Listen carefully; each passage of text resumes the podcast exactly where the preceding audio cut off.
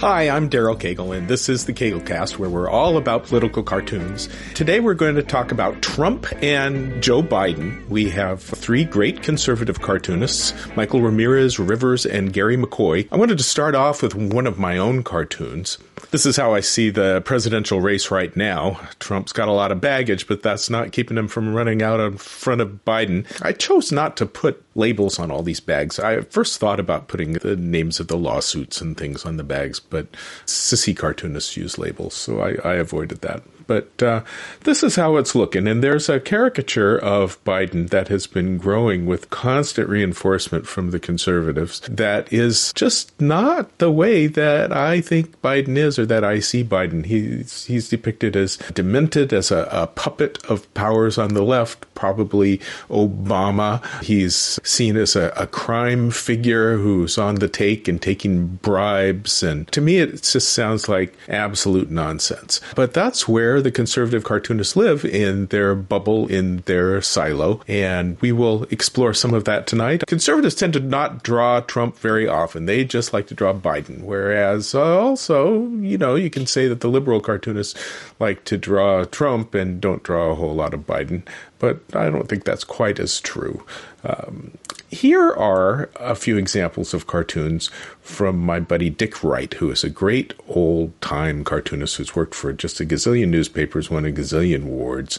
And he just captures this different Biden from this different world. So I'm going to talk to the conservative cartoonists about that and see if we can figure out what the heck is going on with this alternative reality Earth 2 that they live in. I hope you enjoyed this. This is an extra good podcast, and I'd like to start off introducing Gary McCoy, our brilliant conservative cartoonist who's won a ton of awards, including 10 silver Rubens from the National Cartoonist Society. Gary draws two comic strips, The Duplex and The Flying McCoy Brothers, and Rivers, our anonymous, brilliant, masked conservative cartoonist, and Michael Ramirez, who's a good old buddy of mine, and he's won two Pulitzer Prizes, and he's syndicated to hundreds of newspapers by another syndicate, and he draws for the Las Vegas Review Journal. We're going to get going on Michael Ramirez first. This is a great podcast. You get all kinds of alternative reality going on. So enjoy it. And here is Michael talking about his cartoons. Here you've got the wrong stuff from another movie cartoon with Biden walking away from his crashed plane. Excellent cartoon. And that that's a direct quote from the president himself.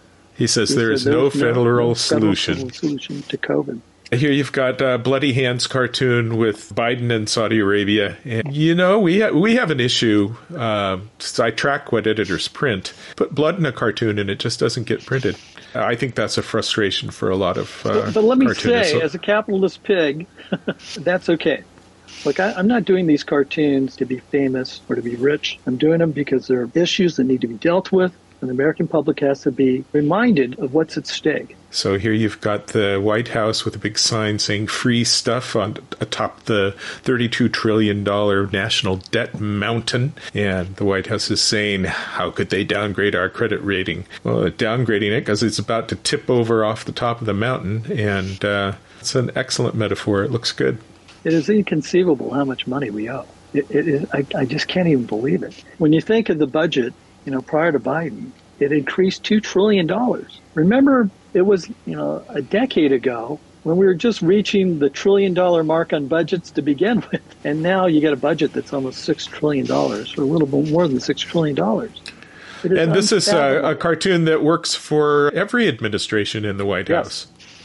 Yes. I mean, look, and another Trump thing. When Obama was president, one of the one of the things I focused on was spending. Of course, I focus on on that for every administration. But his largest deficit when he was president was 1.3 trillion dollars. Donald Trump's deficit before COVID was 1.3 trillion dollars it just has to stop. The spending mm-hmm. is, is ridiculous. So here you've got uh, Air Force One dragging a, a, welcome banner, and they say, I don't know what is behind the surge of immigration. Of course, that is the welcome, and uh, couldn't be more clear good cartoon. So here we have the rodeo with Biden tied to the bucking bull's abdomen with a big knot that he can't untie, and there's no way he's going to get out of inflation. And this is an excellent cartoon, Michael. Thanks. It's just about the, the bull the president is unleashing on the American public on inflation. Well, he is certainly responsible for all the junk that goes on while he's president, whether he did it or not. So I, I don't I don't care where the blame falls. I'll blame him as well. I, I blame you, Daryl. Well, thank you, Michael. This is a funny one. You've got the big wind power windmill on the green and woke jet plane, which is unlikely to run very well with that power source. We're losing our focus. I It's kind of that. ironic that we went from propeller planes to jet airplanes, and now we're kind of de-evolving. The problem with a cartoon on- like that is that you're going to give people ideas. Okay, here you've got the helicopter flying over Kabul, and it says, What did we leave behind? Our credibility as they're flying away from the building, taking the last people to escape out. They did lose their credibility, and that was quite a mess that Biden has responsibility for. I, I agree. Gosh, the- I love under- that cartoon.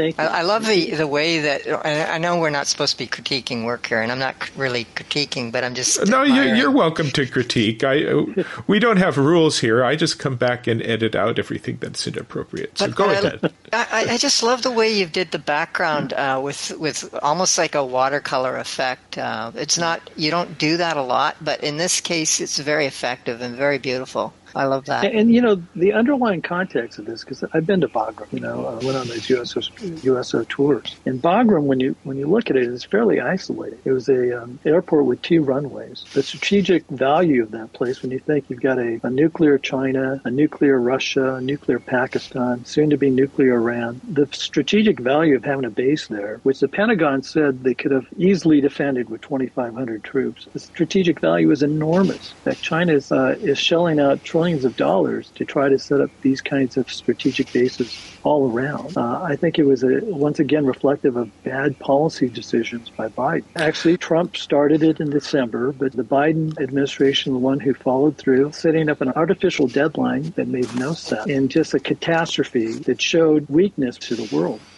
And I think we're it suffering the consequences of it still today. M- Michael mentions the USO tour. The editorial cartoonists and other cartoonists have been going on a, a lot of USO tours over the years, and it's a very nice thing to do. I did one with Michael in Bahrain, and uh, a wonderful experience, and great to meet with all the troops and do drawing And I- for them. And uh, I went to all Afghanistan and Iraq during the war, and uh, you know I felt more in danger when I walked through the newsroom at the LA Times than I did in either of those theaters of war.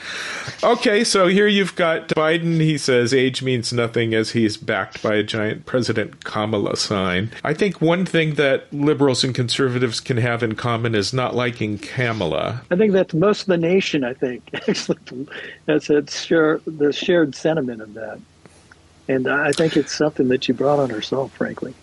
Well, for different reasons, I think. So here you've got uh, kitchen conversation, and the guy doing the crossword puzzle says, "What's a five-letter word with an I in it for virus destroying our economy?" And the lady says, "Biden." That's cute. A, a name-calling cartoon. I like name-calling. I can't believe you just called the cartoon cute. Oh, come on. This is cute, Michael. Oh, she does have a lot of knives behind her. Those are very threatening looking knives. That's like a knife in the heart for a political cartoonist. That's so oh, cute. cute? What about Yeah. Steve Sack? Well, Steve is kind of cute. I wouldn't date him, but Okay, so here you've got the huge wave of migrant surge, and it is just a beautifully drawn wave. And uh, at the Border Patrol lifeguard station, they're saying President Biden sent us to help with the paperwork. The paperwork is not going to stop that wave, and that is uh, a great looking cartoon. There's a tradition among editorial cartoonists for drawing giant waves. Excellent giant wave here. Thank you. When we don't say much about a cartoon, that cartoon gets edited out. Anything to say for this cartoon? I was just gonna well, see. I was gonna uh, just comment again on the, the on the drawing, but I, I noticed it's almost like a little bit of a Japanese influence in the wave there. You know what? As a surfer, it's what I, I used to look at every morning. But it, it, the, underlying theme, though, is important. This giant wave of immigrants coming into the country. And, and, you know, I think what makes America extraordinary is the fact that we've taken all these cultures and mixed them together and made it uniquely American. But there's a we have to make a delineation between between legal and illegal immigration. My grandfather came from Agua Caliente, Mexico. My grandmother is from Spain. He was a legal immigrant. My mother was a legal immigrant from Japan. More than just securing our borders as an immigration crisis, it's also a national security issue. There are many people that want to do America harm. We're seeing that today. Allowing people in without knowing who they are and why they're here is dangerous for America. And when you have these nations that have surrogate surrogates of evil and they're using fissionable material, what's going to happen when a dirty bomb goes off in a, an American city where it's uninhabitable for 75 years? These are issues of national security. And we've got Biden uh, building a wall now. So I didn't get this one, Michael. You've got Biden holding a $400,000 missile yeah, chasing so down a little girl. Yeah, I had so many variations. This is when they were shooting down the Chinese balloon. Oh, and she's got a balloon, and he's going after any balloon. Right. With a missile right. that costs almost a million bucks each. You know, oh, I um, just I didn't have any context. Yeah, you'd think they could use a pin. Yeah, you know, I, I, had my, my the cartoon that I like better, but we were focusing on Biden, so I had to throw in a Biden cartoon. Was that I had Secretary Austin sitting there with the Chinese balloon floating over his head, and he's saying, um, and there's a jet about to approach it, and he's saying, we couldn't shoot it down over until it got over vacant space. Pilot's going, how about now? You've got the NASCAR crashing and, and breaking up into little parts and inside the NASCAR, the Democrat donkey says, Funny, it doesn't feel like we're on the right path. And, you know, this is just a drawing that is so much fun that it's the drawing that makes the cartoon. And it's just lovely. You know, and it's one of those things I think readers can relate to. When Biden says we're on the right path, but you feel like the wheels are coming off the government. It's the perfect uh, illustration of that idea, I think. Oh, there's Biden in there. He's the prez. Okay, guy, I'm sorry. He's the guy driving. He's the guy Very driving good. our economy. And here you have a great graphic cartoon with all the issues behind Biden, and he calls Republicans extremists and makes the point. And, you know, they, they like to call conservatives and Republicans extremists. But when you look at the extreme extreme agenda of this administration, these progressive groups, I, I give speeches around the country to all kinds of groups. There's more, far more things that unite us than divide us. And the issues that people don't like, they don't like this wokeism. They don't want to defund the police. All, all these extreme things that the fringe on the left is doing and advocating that is not representative of the, the country as a whole. Well, we don't have a lot of moderation among the people you know, on the left I, or the right. I think I think there is more moderation. The problem is people rely on social media to sort of calibrate what people support and they don't, and it's just an echo chamber of nonsense to the most extreme fringe of the political spectrum. And we should be looking at more of these things. And I always tell people, look, this conservative revolution is already underway. They've been waiting for the last 12 years to get a Reagan conservative conservative because nobody wants these things that these extreme fringe parties are offering. They want to get back to the fundamentals that made America great. They want that, but we don't seem to have a system that facilitates those people getting elected. Well, that's a, you know that's a result of gerrymandering and both parties insulating their representatives from accountability. Can I jump in? Oh, sure. Okay, this is a great cartoon. It's like Mike said, everything being kind of so extreme now and so divisive, and the the extremes on each end of the spectrum are, are like so much more amplified than they have ever been, why do you think that editors don't want the controversial content? I mean, probably couldn't answer really for them, but to me, it seems like they would want something that kind of represents, eh, I mean, not the extreme right or left viewpoint, but I mean, if there's nothing right now in this country that is, you know, vanilla, everything is extreme on both sides. So I'm just wondering why do you think the editors at the papers and other places? Well, I'll take a shot at that. People dislike cartoons they disagree with much more than they like cartoons they agree with. And so if you want to be risk averse, you don't give them anything to disagree with. But let me qualify that. I'm not not sure that's true. I think you hear from people that have disagreement with cartoons much more than you hear from people that want to praise your cartoon. True. Because of the nature of politics. Right. Well, one one person calling the paper to cancel their subscription has an effect now that it didn't yeah. have in years past. Yeah, I think that's it. It's an you know, unfortunate byproduct of the tenuous nature of journalism today. Anyway, this is lovely red ink, Michael. Thank you. And Air Force One, Roger, it looks like Biden is running again as they install the stair lift on the stairs up to the Air Force One. He is. Uh, and, and you know what? I, I, make fun of Biden's age all the time, but frankly, he sort of had this case of dementia since he got into politics. And this is nothing new. He's been mm-hmm. misreading things. He's been on the wrong side of every major issue through his entire political career. I think this is one of those uh, right and left bubble things because in my left bubble, uh, I don't see him as having dementia. I, I flip on Fox News and I hear about how he has all these mental impairments and um, well, that's my I point. that's a bubble I'm issue. Saying, I'm not saying that he's that he has dementia, although there are many things that he's doing that's that uh, makes me wonder. Now, having having a senior parent and watching them go through the process where they're just completely fine until the last few years of the life, where it suddenly just changes very dramatically. That definitely has to be an issue in the upcoming election. And now, I'm I'm, a, I'm opposed to term limits. I'm opposed to age limits. I think we already have those, like in Federalist 50. I think it was Federalist 4. We're having more frequent elections is the cure for that, so that people are informed and they can make these decisions, and then limit their terms.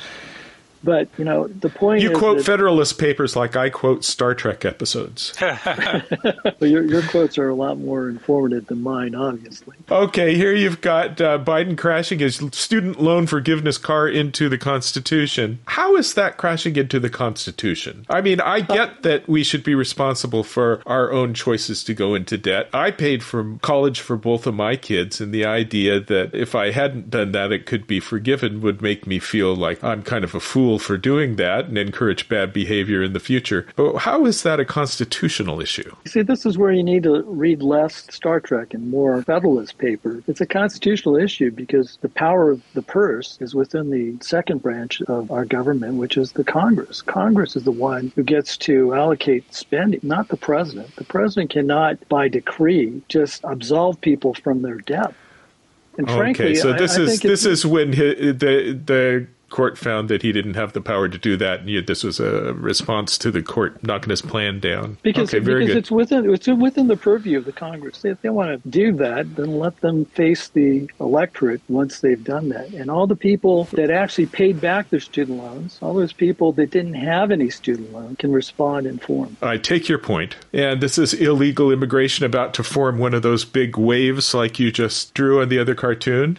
President Biden says, "Take it down," referring to the Title 42 dam. Very well, good. You know, I kind of I kind of did that because uh, you know, obviously I work for the Review Journal, in Las Vegas. So I thought the Hoover Dam would be a good metaphor for it. But really, when you think about the tides of people this thing is holding back, the sheer volume of people, the reason why we designed our immigration system the way it was, and not for economics, but uh, you know, escape tyranny, we have a, a, legal immigration process that allows these people to apply and, in coming to the country. But if you re- reward bad behavior, all it does is it stimulates more bad behavior. Let me compliment the Review Journal because we love the Review Journal. They subscribe to Cagle Cartoons, and they're one of just a handful of papers that have a full time editorial cartoonist left now. And that says a lot for and them you know, that uh, it, they last it, till the end like this. It's a great newspaper, too. We're one of the few newspapers that's actually adding content and adding staff. I've got to say, too, when you pick it up on the newsstand, it feels like it's got some substance rather than yeah. some of these other things that have like three or four pages. In fact, comparing it to the LA Times where I was before, there's no, it's Boy, the LA Times has really gotten thin. So, Michael, here you've got Biden talking hey, to Daryl, you, and like he says, "Marble in the background." I like the marble on this cartoon, and he says America is ever than better. Uh, that's another uh, dementia cartoon, I think. It sounds like me on my good days. so here you got the editorial department tap tap tapping on the their computer, typing in uh, the far right driven GOP wants to impeach Biden, even though there's never been any sign of wrongdoing to point to. And Biden holds his for sale sign up in front of him, none whatsoever. Yeah, this is another bubble cartoon because I don't see what is so obvious to all of you. Of course, there's Sleazy Hunter, but uh, there's no money trail. Mm. Well, as again, you know, I disagree with you. I think that there's definitely some. There's there seems to be the gun is smoking. The question is, can we tie it to uh, Joe? And so far, the GOP has been somewhat um, slow on that because it must be there. Okay, so here you've got uh, Super Joe, who's almost a Batman, and he says our superhero noticed a subtle change to the signal from the Democrat Party, which is is not a bat signal, but rather a step down signal. And if he were to step down, he would fall off the top of that building. Right. That that was that was drawn right after. Uh, I think there was a poll release that said that 64 percent of Democrats uh, wanted uh, Biden to step down or not run in 2024. So here, Biden is taking a phone call where someone says, uh, "Hello, is this Pedo Pete?" Snicker, and Biden says, "How many times have I told you that my name to you is Dad Hunter?" So why is he motivated to say Pedo Pete? Is that Biden is like a pedophile for touching people, including young people? Well, that, that's interesting because I'm kind of blown away that you don't know the story that Hunter Biden uh, alluded to his dad as being Pedo Pete. Yeah, I, I, I, don't know. That's that's a bubble story, I guess. Why is okay. he Pedo Pete? Well, that was his name. That was his pet name for him, Pedo Pete. So, um, kind of surprised that this story didn't make it into your bubble. Here you got Biden chopping down a big tree. He says, I cannot tell a lie. Putin did it. So, is this part of your not supporting Ukraine in the respect that he's blaming things on Putin? Well, I would, yeah, I would suggest that a lot of what um, Biden does is is blame anything on anyone else but himself, right? So, and Putin is just somebody who. So if it's not Trump, it's Putin. Okay. And here you've got Biden, Uncle Sam, walking away from a nuclear explosion. He says, because provoking a third world war with nuclear powers is way better than mean tweets. Mm-hmm. I didn't quite quite get this either. So is this support for Ukraine is creating the risk of a nuclear war and that's better than Trump's mean tweets? I'm not quite getting it. Well, that seems to me is pretty straightforward, actually. Yeah, that's okay. the comparison that he's making is he's saying that, uh, and I'm not saying I, I agree with the political context of cartoon, but it was pretty straightforward. He's saying mean tweets don't compare to getting us into a third world war. It's a very straightforward cartoon image. Um, I don't I don't agree with the sentiment because I'm I'm a Ukraine supporter, but I think the cartoon is actually pretty good. So there's the alternative universe theory, Daryl, in which you know if Donald Trump had won in 2020, would we be where we are right now in terms of inflation, in terms of the economy, in terms of war with Ukraine or war with Russia, in terms of what just happened with Hamas. You know, you can speculate, but there's a lot of people, and I think that I'm kind of one of them that believes that Trump would have handled it differently, and we probably wouldn't be in the situation we are today. And you're presuming that the way he would have handled it differently would have been a safer world rather than a more dangerous world. Well, I, th- I think Putin respected Trump. Uh, he may not have liked him, but I think that there was a crazy aspect to Trump. Some similar to there was this crazy aspect to Reagan, if you will, in that our enemies didn't know what he was going to do, and this is this was true for Trump. They did not know how crazy is this guy, and so if Trump would were to say to Putin, "Hey, if you do this, there will be repercussions beyond your capability of of you know understanding," then I think I think Putin would have perhaps reconsidered but Putin sensed weakness, and definitely that that weakness was put forward during the the Afghanistan withdrawal. There was definitely our enemies took note of that, and and surely Putin did. So the question is, would Putin have invaded Ukraine? Would Hamas and Iran feel so emboldened as they do today to confront the U.S. if not for Biden being in office? Certainly, like I said, I think I'm a little bit with Michael, um, but but I think I'm probably even to the more extreme right than Michael in the sense that I actually don't mind Trump. I don't love him, but at the same time, I see him a far greater force for good than the guy who's currently there. And I would also argue some of the things, um, some of the consequences of Trump being in office, that being many um, judges being placed in office that are more right wing, that has had a huge effect, including in this, the Supreme Court, where we have for the first time, the Roe versus Wade controversy kind of put to rest. So, or not to rest, obviously, but you know what ignited. I mean. Yeah, ignited. But but definitely there were consequences to Trump being in office that uh, a lot of right wingers like myself would agree to that we kind of like, um, like him or not. Okay, well, let's. I have, to, I have to say, let me just say one thing about that. While you might disagree with the point that Rivers is making in that cartoon, I think the cartoon is very clear and very powerful in the pronouncement that that uh, the danger from a Biden administration is far larger than you know Trump's. Not again, I, I support Ukraine and I disagree, but the cartoon I think does what political cartoons ought to do, and I think it does it powerfully. Okay, so here you got the two prisoners, and they're in their cell. One says, "So there I was about to testify against Joe Biden as a whistleblower, and the next thing I know, I'm sitting here." So mm-hmm. these guys are suffering from the weaponization of law enforcement. Right. So I do believe that there is one specific whistleblower, and I forget his name, but he was being indicted for something at the same time as he was uh, being a whistleblower. So again, you know, the, the timing, you know, he should have been protected as a whistleblower, but it seems that the DOJ had other ideas. This is interesting. You've got Uncle Sam digging through uh, at the edge of the cliff, about to fall down from the cliff, and Biden says, Keep digging, you'll eventually hit pay dirt, and then it's nothing but blue skies after that.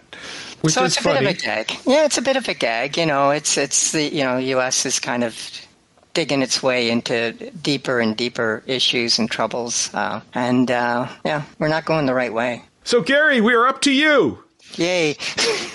I know we're pushing up against your deadline. Yeah, so, so he- uh, especially since I don't like my drawing, and uh, I'm not the draftsman that Rivers and Mike are. So what I what I do is I try to make up for that by being a, a better citizen and uh, and, uh, you're you're a better citizen. Yeah. Okay. Mo- a model partner to my community.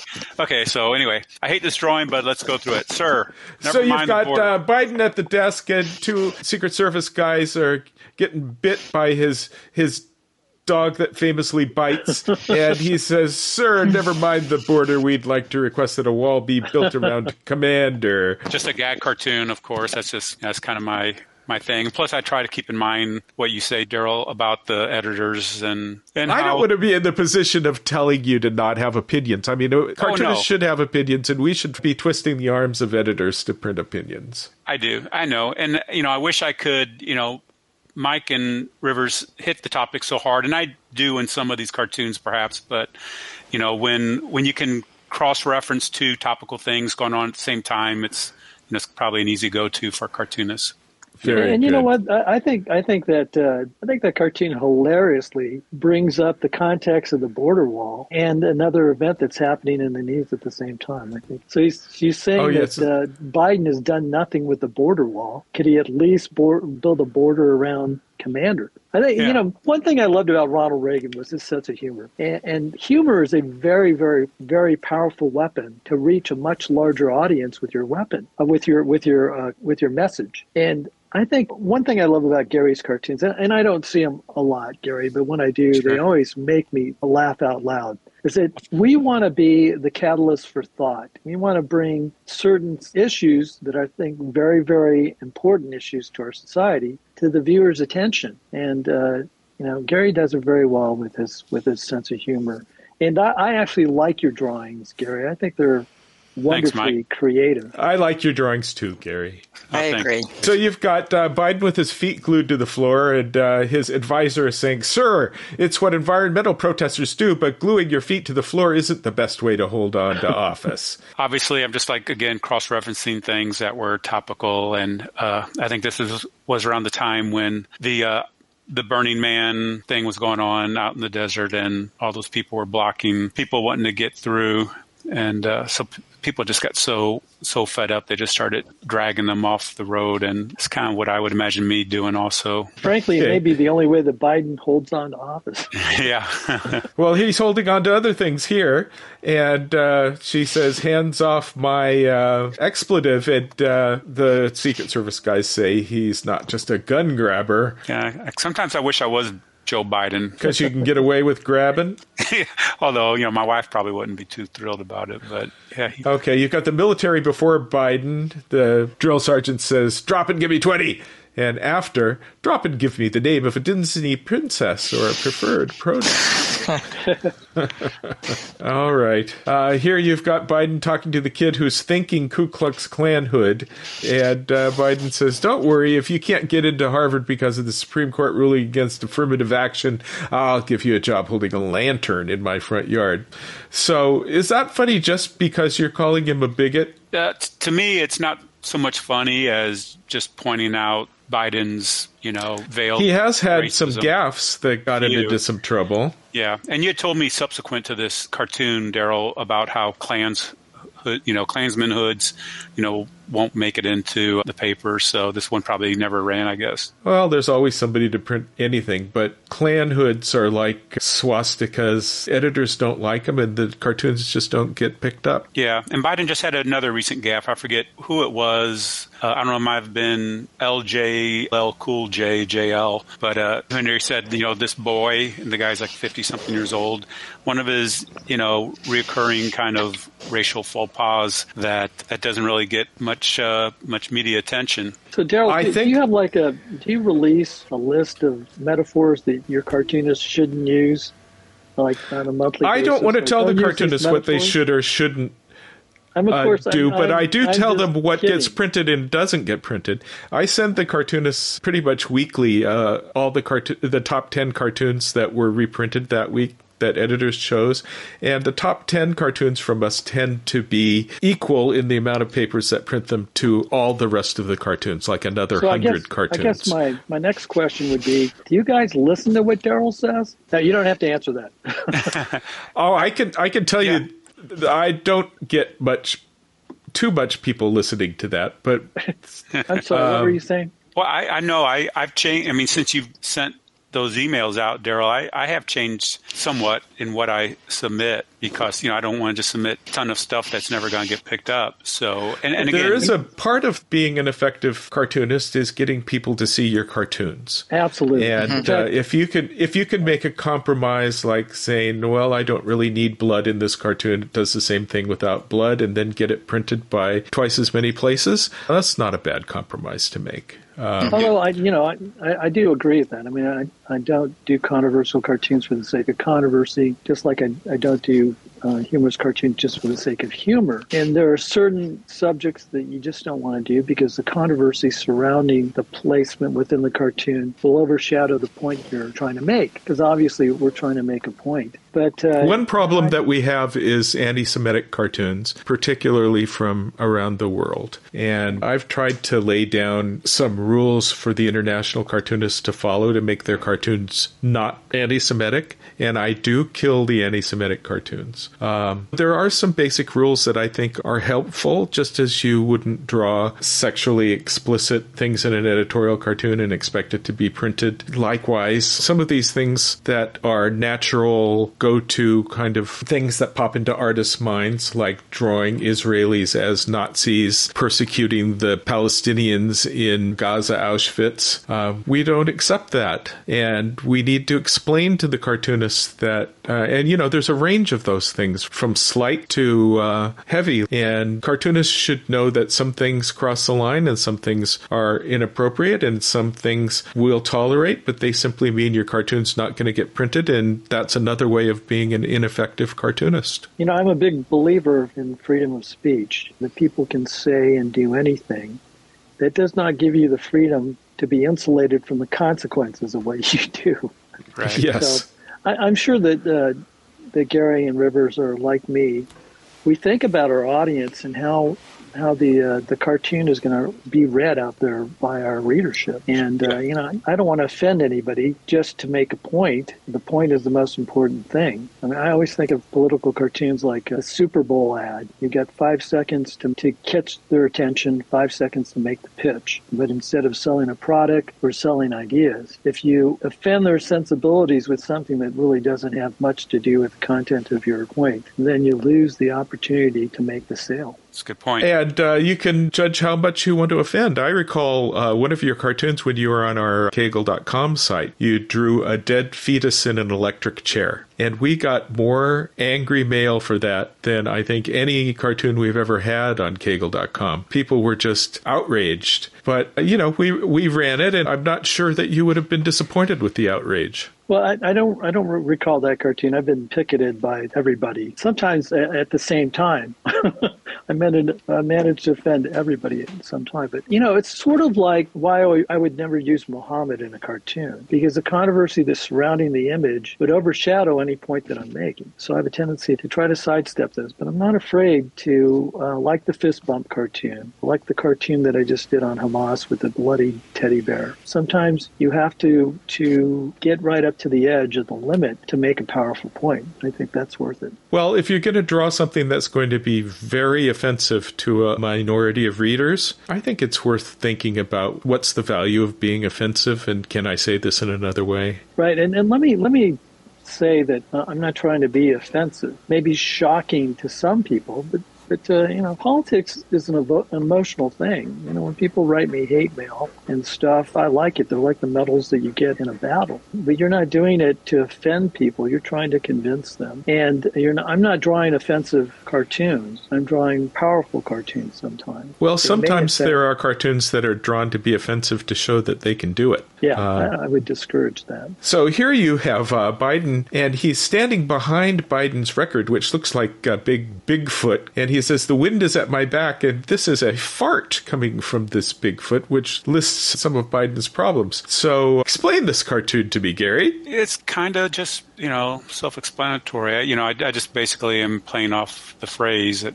the wind is at my back and figured I'd work it into one of my favorite flatulence uh, topics. So I just ran with it. I've been doing a lot of uh, fart cartoons in the duplex and the flying McCoys too for some reason. I don't know. I think I think he's saying that Biden's record stinks. oh yeah, so. I mean you know, exactly. Yeah. I don't think I've actually tracked uh, the performance of farts in cartoons, but uh, perhaps I should. But you're talking okay, about so here old farts, right? So are you talking about Biden? Are you talking about Biden? Oh, so here we are with the old fart Biden, and he's got a big corruption shadow looming behind him, and another uh, bubble cartoon because you certainly don't see this on the left. Well, the big guy obviously is referencing the, the emails that Hunter Biden referred to his dad as the big guy. So just it's basically the essence of the cartoon. That's another bubble thing because I didn't get that reference. Oh, okay. Wow. But you vehemently disagree at the point of view, so. I mean, everybody should get what's coming to them. If I see a paper trail, uh, money going to dad, then. Uh, well, that's just uh, it. They, they hid the paper trail so well through a bunch of these LLCs and like 20 different, you know, shell companies and his daughter-in-law getting millions of dollars and his grandkids being in some of these it just strains credi- credibility. You just have to look at it with any logical perspective. And well, I just not seen a money trail or any kind of evidence that points to dad, and in the same way that you see it. I, I in a way, I actually am. This is going to probably be the only nice thing I've ever said about Joe Biden. He, he obviously loves his kid, and I think anybody who had a son or daughter a child struggling with addiction, you know, and if any kind of decent parent would, would love their child and support them. But the thing where I separate is they would try to help that child. They wouldn't allow that child to further go down the spiral of self destruction. They wouldn't enable that child. And these are all things that I've seen Joe Biden do with Hunter.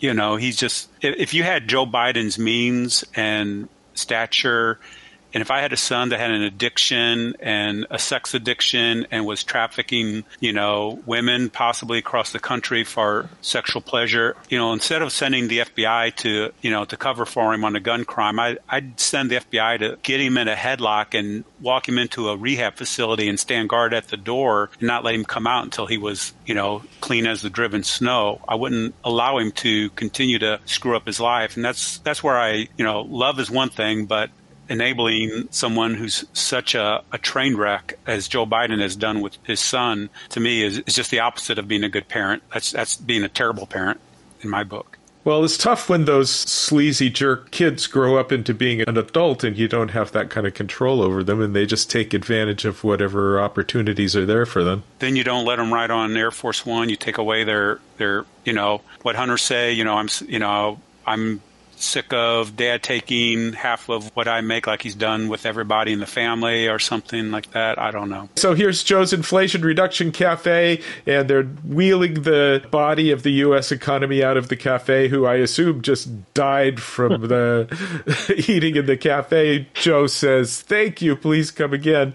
Not a cafe that you want to eat in. No, I, I, I just thought Joe saying that to the as the guys being wheeled off to the morgue would be funny. So, it, oh, well, I guess that is funny. And here you have Joe driving his fuel truck of political hate speech that's flammable, and he says, "I don't understand. I gave it everything I got." As he leaves the national division burning behind him, it, it is this another bubble thing because I don't hear the political hate speech from the left like I hear it from the right. It's, it's coming from Joe Biden himself. His famous you know, speech with the Marines flanking him with the, the red backdrop lights and where he just basically everything he does when he gets he gets a chance he's all you know he refers to Donald Trump as you know that other guy and you know my predecessor. He, they, there's the lack of respect that comes from this administration towards the previous one is like unrivaled from anything I've ever seen in politics. Unrivaled. I mean, it seems a lot tamer than what we see on the right. You pretty much see it pretty much pronounced on both sides the aisle. Why Joe Biden is called the big guy. He does big stumbles and big mumbles blah, blah, blah, and big lies. I've never discussed with my son his foreign business dealings.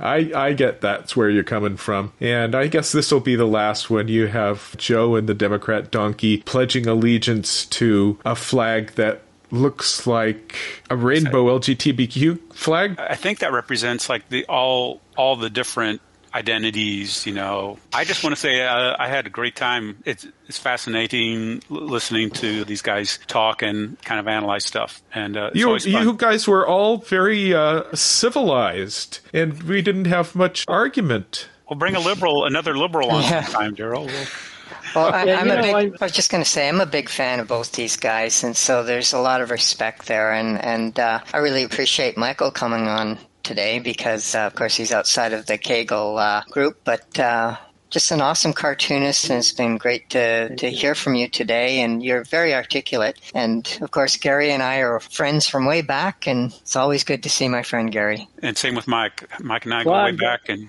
yeah, it's a yeah, mutual love thing here. The McCoy brothers are, are almost part of my extended family. It seems like. Rivers, gives his I, regards. I look forward to seeing you without mask at some point. you, you, know, I've I've come from a place in the political spectrum. I, I'm probably to the right of both you, although I'm a guy who will go after everything.